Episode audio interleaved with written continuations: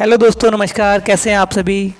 मैं आपका अपना दोस्त, साथी मनोनीत दीप।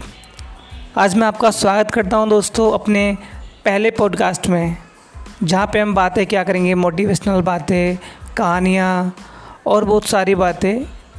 और इस पे हम स्टार्ट करेंगे मन से मन की बातें।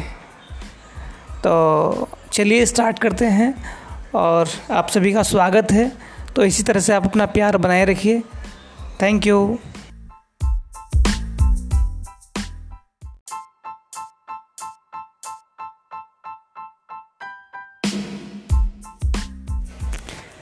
हेलो दोस्तों, नमस्कार। कैसे हैं आप सभी? मैं आपका अपना दोस्त, साथी मनोनीत दीप। स्वागत करता हूँ अपने इस मन से मन की बातें एपिसोड में और कुछ चंद लाइनें मोटिवेशनल जो कि हैं।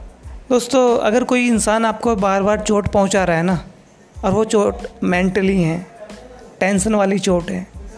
तो ऐसे व्यक्तियों को आप सैंड पेपर या बफिंग व्हील की तरह समझिए, जो आपको रगड़ और खरोंच पहुँचाने के चक्कर में आपका खुद का स्वरूप तो निखार देगा, आपके अंदर क्वालिटी ला देगा, लेकिन वो इंसान खुद किसी काम का नहीं रह जाता है।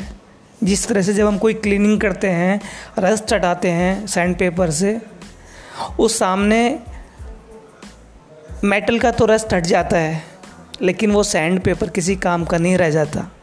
तो आप उसी तरह से ऐसे लोगों को देखिए, जो आपको मेंटली परेशान की बातें करते हैं, या आपको टेंशन्स देते हैं आपको परेशान करते हैं। थैंक यू दोस्तों, जय हिंद।